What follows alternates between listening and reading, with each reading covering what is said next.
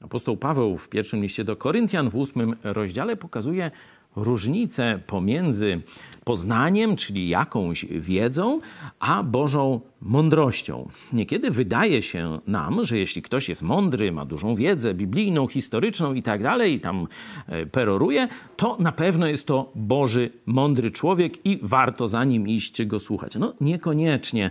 Zobaczcie, co mówi apostoł Paweł w kontekście właśnie różnych sporów, takich tam zdrowotnych, z bałwochwalstwem i różne inne. 8 rozdział mówi tak. Poznanie nadyma, ale miłość buduje.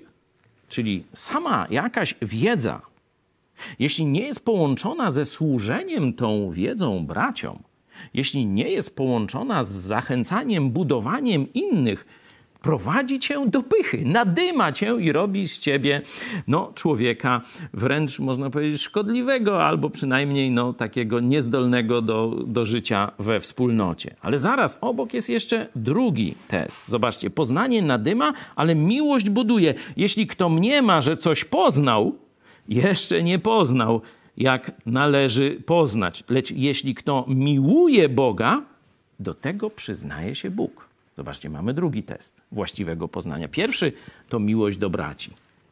Drugi test to, czy Bóg błogosławi, czy Bóg rzeczywiście przyznaje się do tego mędrca.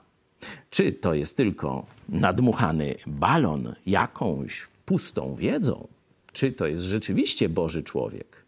Mamy dwa kryteria. Czy buduje braci? I czy Bóg przyznaje się i błogosławi jego służbie.